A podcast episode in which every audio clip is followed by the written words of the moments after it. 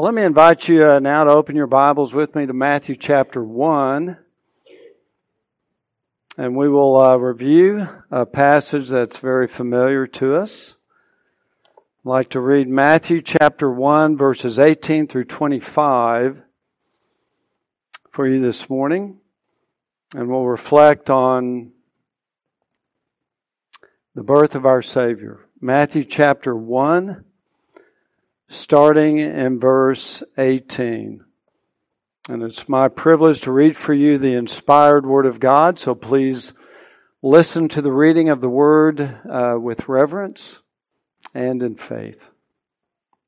Verse 18. Now, the birth of Jesus Christ was as follows. When his mother Mary had been betrothed to Joseph, before they had come together, she was found to be with child by the Holy Spirit.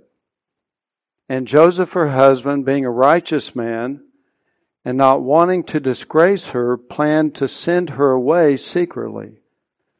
But when he had considered this, behold, an angel of the Lord appeared to him in a dream, saying, Joseph, son of David, do not be afraid to take Mary as your wife for the child who has been conceived in her is of the Holy Spirit. She will bear a son, and you will call his name Jesus, for he will save his people from their sins. Now, all this took place to fulfill what was spoken by the Lord through the prophet. Behold, the virgin shall be with child, shall bear a son, and they shall call his name Emmanuel, which translated means God with us. And Joseph awoke from his sleep and did as the angel of the Lord commanded him and took Mary as his wife, but kept her a virgin until she gave birth to a son, and he called his name Jesus. And may the Lord bless the reading of his word. Well, the beginnings of the Gospels of Matthew and Luke record a lot of events surrounding the conception and the birth of the Lord Jesus Christ. We have the angelic visit to Zechariah in the temple, informing him of the birth of his son, who would be the forerunner for the Messiah. We have the angelic visits to Joseph and to Mary. Then the angels come to the shepherds in the field Later, we have in the temple the announcements of Simeon and Anna, the two prophets, prophetesses, prophetess and a prophet, who announced the glory of this child that was born. And then later, the Magi who come seeing the miraculous star which guides them to the very house where the baby was living at that time. And all these events are celebratory. They are all interesting to study, to see the glory of the unfolding of the birth of Christ. But the main spotlight on all of this is on the child. It's on the baby that was conceived in Mary's virgin womb and was later born. It's the glory of this unique and incredibly uh, fascinating child that was born by the power of the Holy Spirit that is really where the spotlight should appropriately go. John tells us in John chapter 1 verse 14 that the Word became flesh and dwelt among us, and we saw His glory. Glory is of the only begotten of the Father, full of grace and truth. So the glory of this child is seen in the virgin conception. It was a miracle conception. And also in the names and titles given to this baby at that time in which he was conceived and born. So that's what I want us to focus on uh, this morning with the time that we have. Let's begin by looking first at uh, the fact that Mary was a virgin when she conceived. We see this in Matthew chapter 1 verse 18 that we just read. Now the birth of Jesus Christ was as follows when his mother Mary had been betrothed to Joseph and before they came together she was found to be with child by the Holy Spirit. We also read in Matthew 1 23, again quoting from Isaiah, Behold, the virgin shall be with child and shall bear a son. So clearly, this was a miracle that took place. This is not an ordinary conception or ordinary birth. It was a miracle. Mary was a virgin. And that lends to just the incredible glory of this event. We're also plainly told in Scripture that Mary conceived by the power of the Holy Spirit. We read in Luke chapter 1, verse 35. And this is Gabriel, the angel, talking to Mary. And he says, The Holy Spirit will come upon you, the power of the Most High will overshadow you, and for that reason the Holy Child shall be called the Son of God. What's interesting, the word overshadow that's used here is used in the Old Testament of various theophanies, that is, appearances of God. This was used, this word overshadow was used of the Shekinah glory of God that would appear in various stages of Israel's history.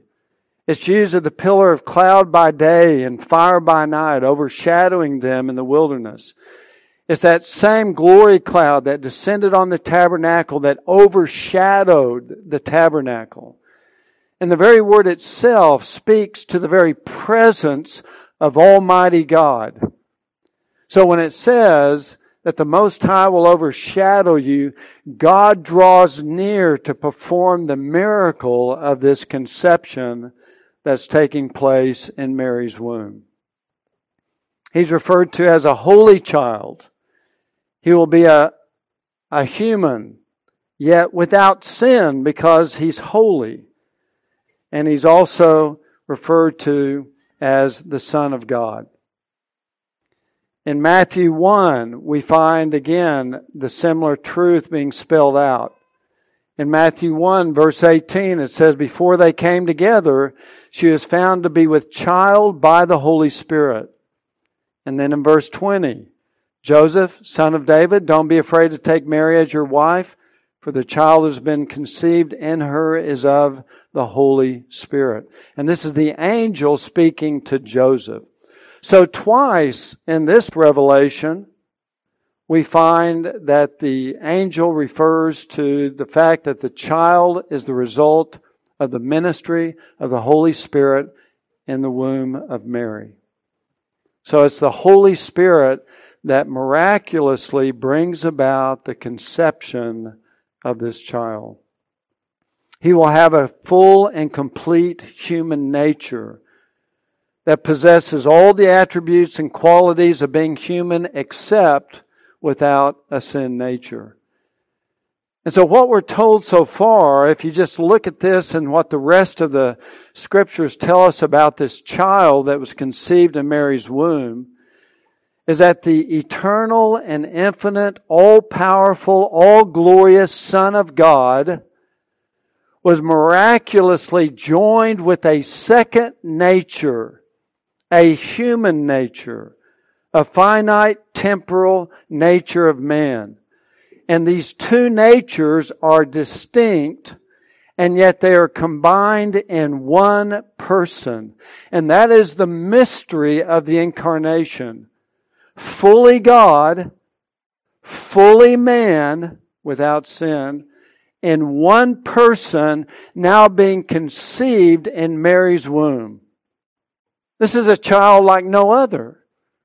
This is a child that astounds us to try to understand not only the miracle, but just the nature of the child that's in Mary's womb. Again, fully divine, fully human, two natures distinct yet combined in one person. Now, as a little baby in Mary's womb, it boggles the mind to try to understand the glory of this child.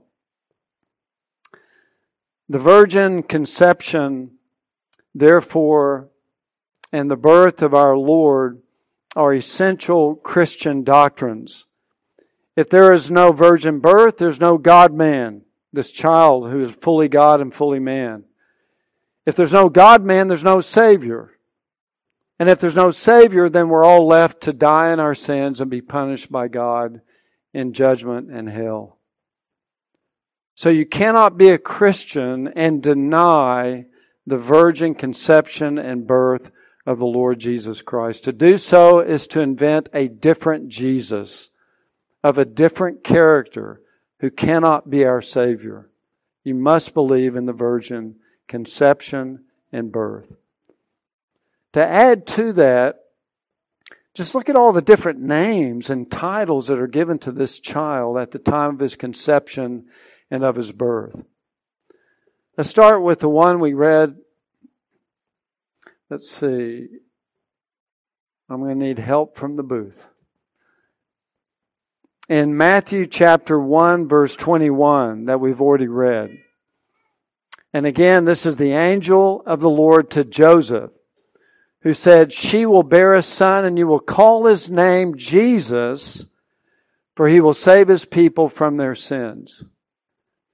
And then in Luke chapter 1, verse 31, we have Gabriel, who now comes to Mary and says, And behold, you will conceive in your womb and bear a son, and you shall name him Jesus so the name Jesus is given to this child by God Himself. God sends the angel, Gabriel, to Mary, and another unnamed angel to Joseph. Maybe that was Gabriel too, we don't know. But to deliver the, the name that this child will be given. So it was chosen by his heavenly Father. Now, the name Jesus means literally Yahweh is salvation or Yahweh saves. That's what Jesus actually means. Now, this name Jesus was very popular in the first century. A lot of baby boys were given the name Jesus. Matter of fact, Josephus, who is a first century Jewish historian, records no less than 12 people that had the name Jesus in the first century. Now, when they were given the name Jesus, of course, it was just a shell. It was a name that pointed to God.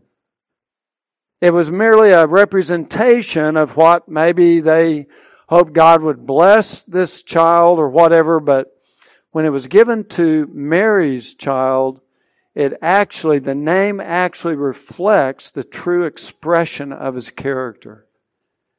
He is Yahweh, who is salvation.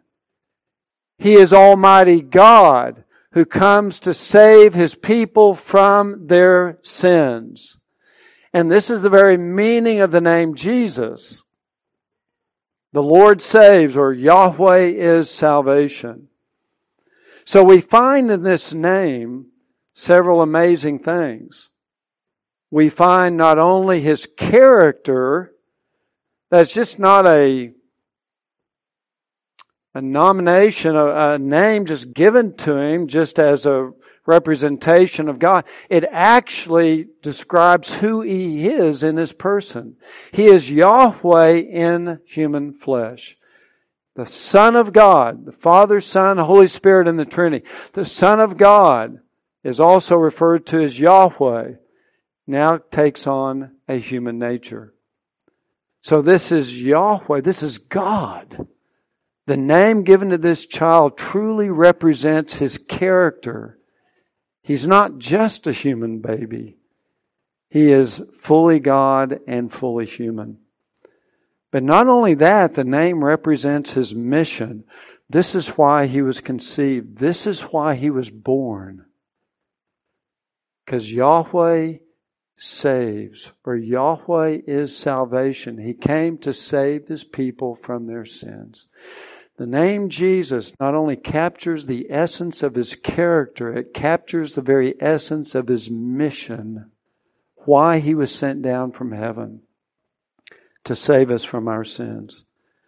So that the name clearly teaches that Jesus is both God and Savior. the next name or title, more specifically, given by Isaiah the prophet. under the inspiration of the Holy Spirit is the name Emmanuel, which means God with us. Now, again, in the Old Testament, Israel is once referred to as God with us because God did appear and manifest his presence with his people in various ways throughout the Old Testament. Again, the Shekinah glory cloud. You have visions. You have angels coming down, bringing various uh, revelations to God's people.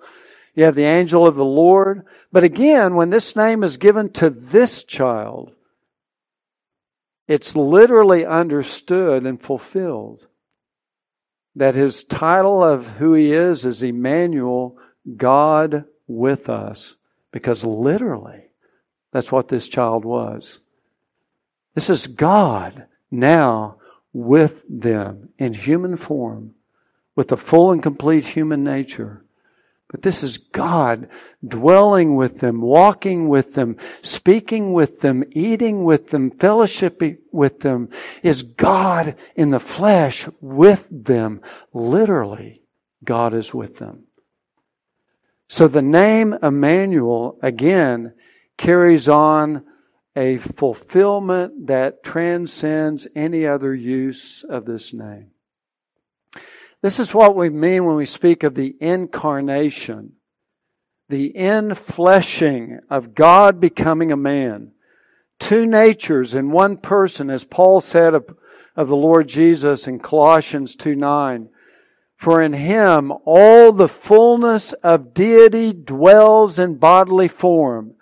The fullness of deity dwelling in bodily form. Fully God, fully man. He is Emmanuel. He is God with us. He is the radiance of God's glory and the exact representation of His nature. Hebrews 1 3. So that Emmanuel, God with us, referring to the incarnation, did not make Jesus half God and half man.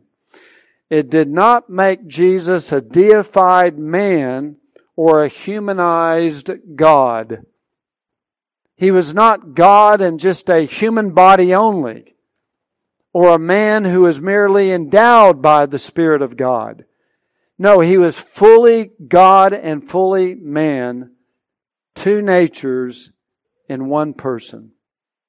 And that's the glory of the name Emmanuel that the prophet gives to this child. There are others. In Luke chapter 1, Gabriel speaks to Mary and refers to him as the Son of the Most High, who will possess the very throne of his father David, so he'll be a king. That he will be called the Holy Child and the Son of God again. So many descriptions that Gabriel gives to Mary about this child. Again, we see the eternal Son of God is being conceived in Mary's womb as a baby, the only begotten of the Father, totally unique in his person. That Jesus would call God his Father because he's the Son of God. And whenever Jesus referred to God as his Father, all the Jewish leaders thought that he was blaspheming. Because if you call God your Father, now the Jews called God our Father in certain contexts, but for an individual to actually say, God is my Father, they said they thought that was blasphemy. That's why in John chapter 5, verse 18, as the Jews were trying to kill Jesus, it was for two reasons. Number one, he was breaking the Sabbath, and number two, the divine Son of God, the holy, sinless child who's also a king. I also like what the Holy Child that his son would be the forerunner for. And he described him this way Because of the tender mercy of our God, with which the sunrise from on high feed into the way of peace because by nature there is enmity between God and man because of our sin. And we deserve God's wrath. and we despise God and there, we are at enmity against God and we deserve his judgment and wrath. But this child will take away that sin so that now the enmity can be removed and there can be peace between sinners who believe in Jesus Christ and this Holy Father. Without this child, without his light, there can be no peace. And we stand before God, clothed in our sin, guilty before the law of God, and face the wrath of God. And if you're in that position this morning, we call upon you to turn from your sin and put your faith and trust in Christ alone who can save you. He's the light of the world. He's the sunrise from on high.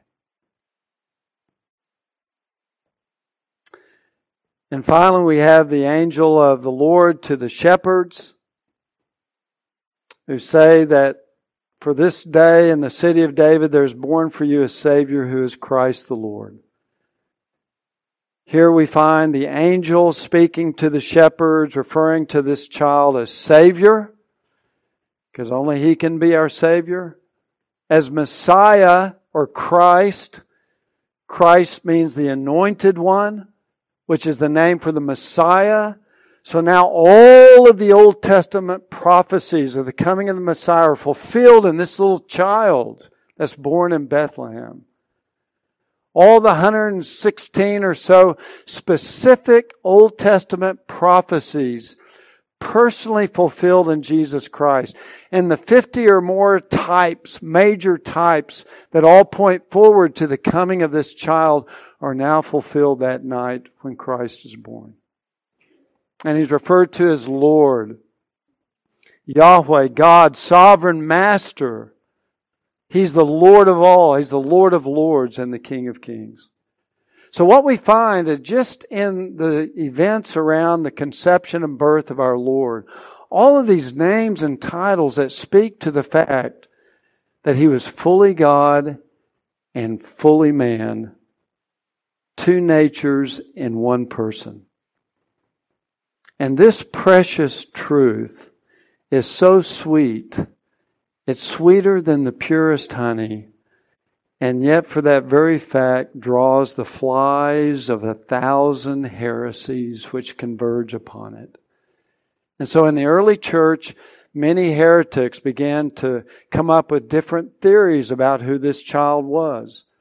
And the Council of Chalcedon dealt with many of those heresies that were coming into the church early on. And I've, in your outline, in your notes, I've recorded uh, the main paragraphs from the Council of Chalcedon.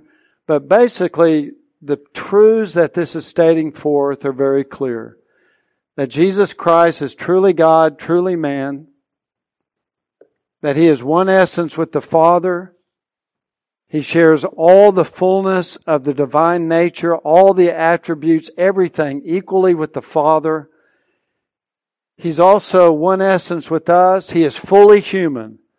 Body, soul, mind, spirit, fully human except no sin.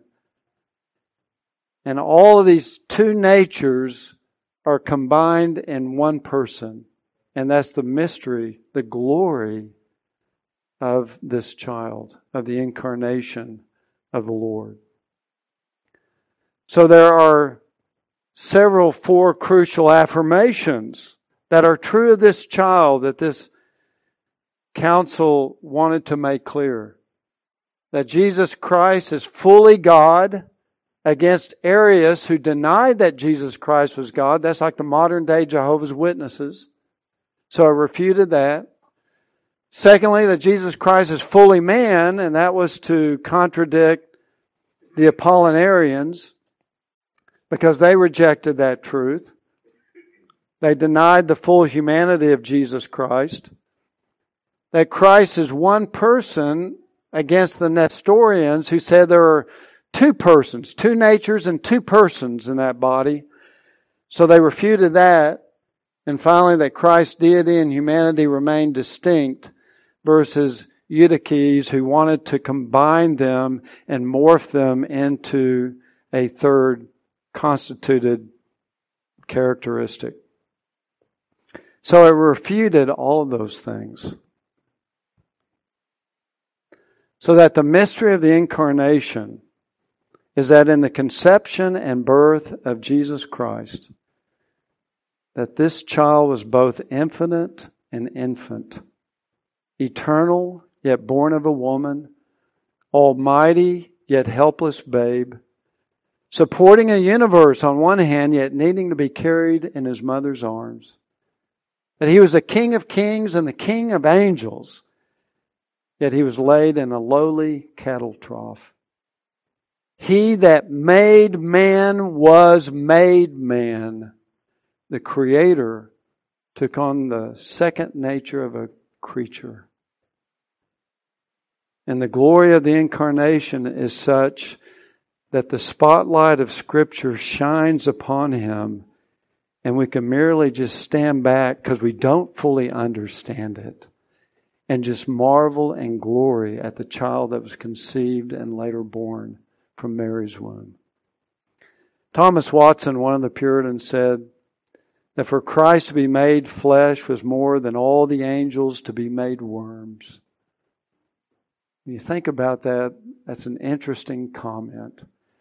That the condescension of the eternal, divine Son of God to lower himself to take on a second nature, a human nature, is a far greater condescension than if the holy angels of God, if all of them, perfect beings that they were, living in the holy presence of a holy God, who are always worshiping and doing the will of God, if all of them were made like disgusting earthworms, that lowering from one creature to another can't begin to explain the glory of the Son of God, fully God, willing to take on a human nature. That gap is infinite between the divine and the human. It's a glory that Martin Luther said that the mystery of the humanity of Christ that he sunk himself into our flesh is beyond all human understanding. And he went on to say that we need new tongues to proclaim this doctrine because it is a mystery that we cannot fully understand. So, why did he come down? Why did the Son of God come down and take on a human nature? To be fully God and fully man. Well, because it took that for him to be our Savior. And apart from that, we do not have a Savior. Only man should pay the penalty for his sins, but only God can. It can only be paid by God becoming a man, a God man. And apart from that, there is no other way that we could be saved. Christ must be fully God. He must have a divine nature to satisfy the infinite wrath and justice of God. A creature cannot take away God's infinite wrath and justice that we deserve. Only God can do that. But he must also be a man because he must identify fully with our nature to be our substitute. That's why in the Old Testament, the animals, the blood of animals, could not take away your sin because an animal doesn't share our nature. We're created in the image of God. They are not. That's why angels could not die for us and take away our sin. They don't share our nature either. For one to be our Savior, he must be fully God to be able to satisfy the infinite demands of God's law and justice against us and fully man to be able to take our place and fully identify with us to bear our sins. If he's not fully God and fully man, he cannot save us. That's why Mary cannot save us, contrary to almost some. Mohammed cannot save us. Moses cannot save us. And that's why you cannot save yourself because you're guilty of sin. There's nothing you can do to expunge your sin from you. You can't scrub it off your soul. You can't wash it away. You can't bleach it out. Your sins are stuck to you. And the only way you can be forgiven of them is to have a God man who dies in your place to take your sin and to suffer the full penalty of the wrath of God. That's why only Jesus Christ can be our Savior. And only Jesus Christ is our Savior. As Peter says in Acts 4:12, there is salvation in no one else. For there's no other name under heaven that's been given among men by which we must be saved, and that is the glory of this child that was conceived and born from Mary's virgin womb. I want you to notice something about the next slide once I get it up there. Matthew 121. She will bear a son, you shall call his name Jesus, for he will save his people from their sins. You see any uncertainty in that? You see any contingency in that? He will save his people from their sins. That prophecy, that word given by the angel to Joseph, says that this child will not fail in what he's about to accomplish. He will succeed triumphantly. He will save his people from their sins. There's no making salvation just possible. He will actually accomplish salvation for his people. He will actually die on the cross for their sins and suffer and bleed and die and pay the full penalty for the sins of those for whom he died. He will save them. Not just a generic, general kind of salvation. He will save His people from their sins. And who are His people? Well, Jesus tells us in John 6 39, this is the will of him who sent me, that of all that he has given me, I lose none.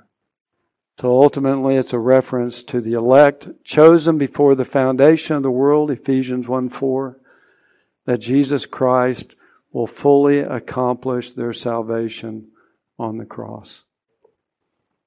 I like what Matthew Henry said about the gospel.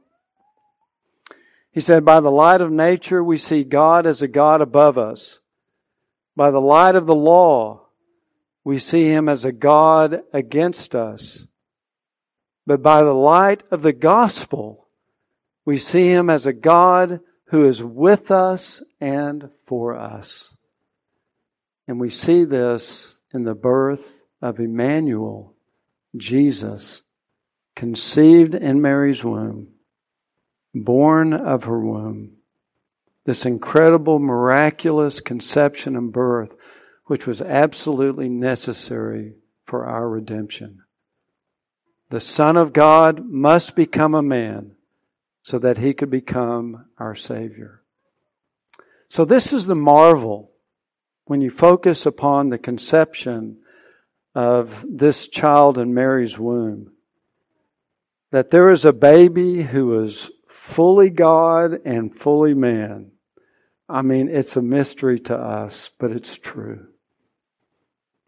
This little baby growing in Mary's womb like any normal human child would.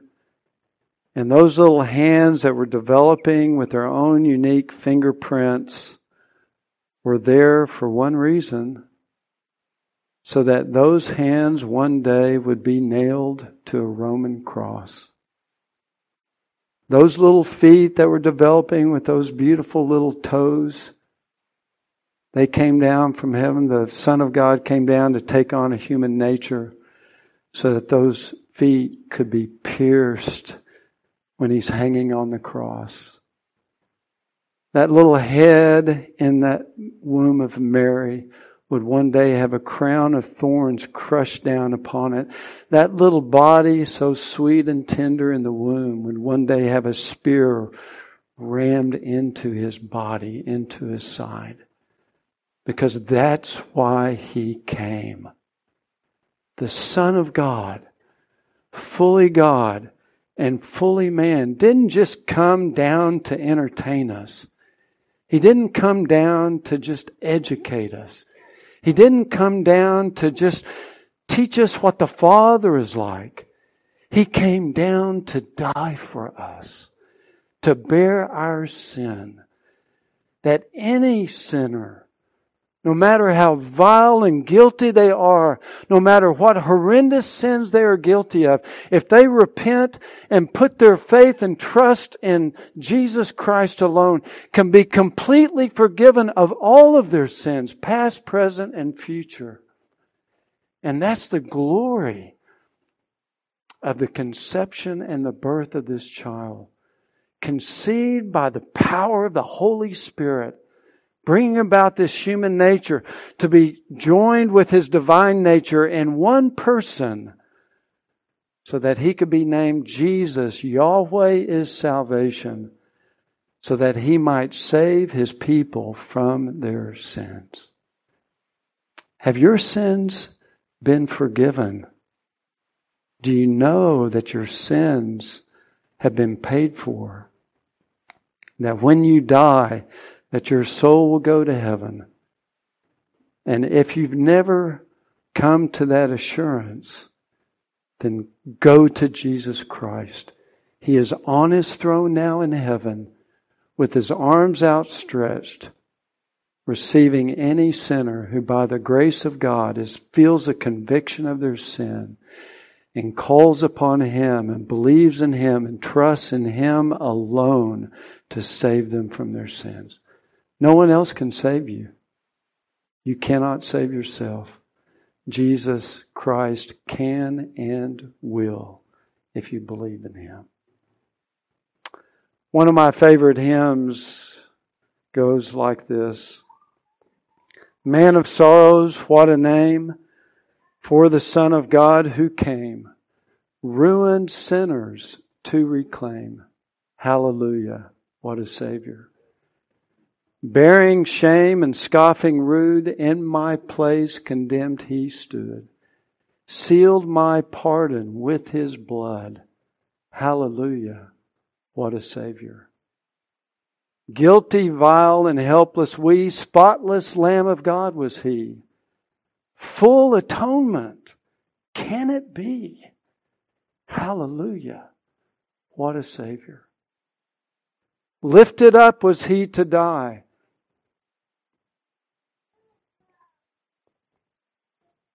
It is finished, was his cry. Now in heaven, exalted high. Hallelujah. What a Savior. And when he comes, our glorious King, all his ransomed home to bring, then anew this song will sing. Hallelujah. What a Savior. Let's close in prayer.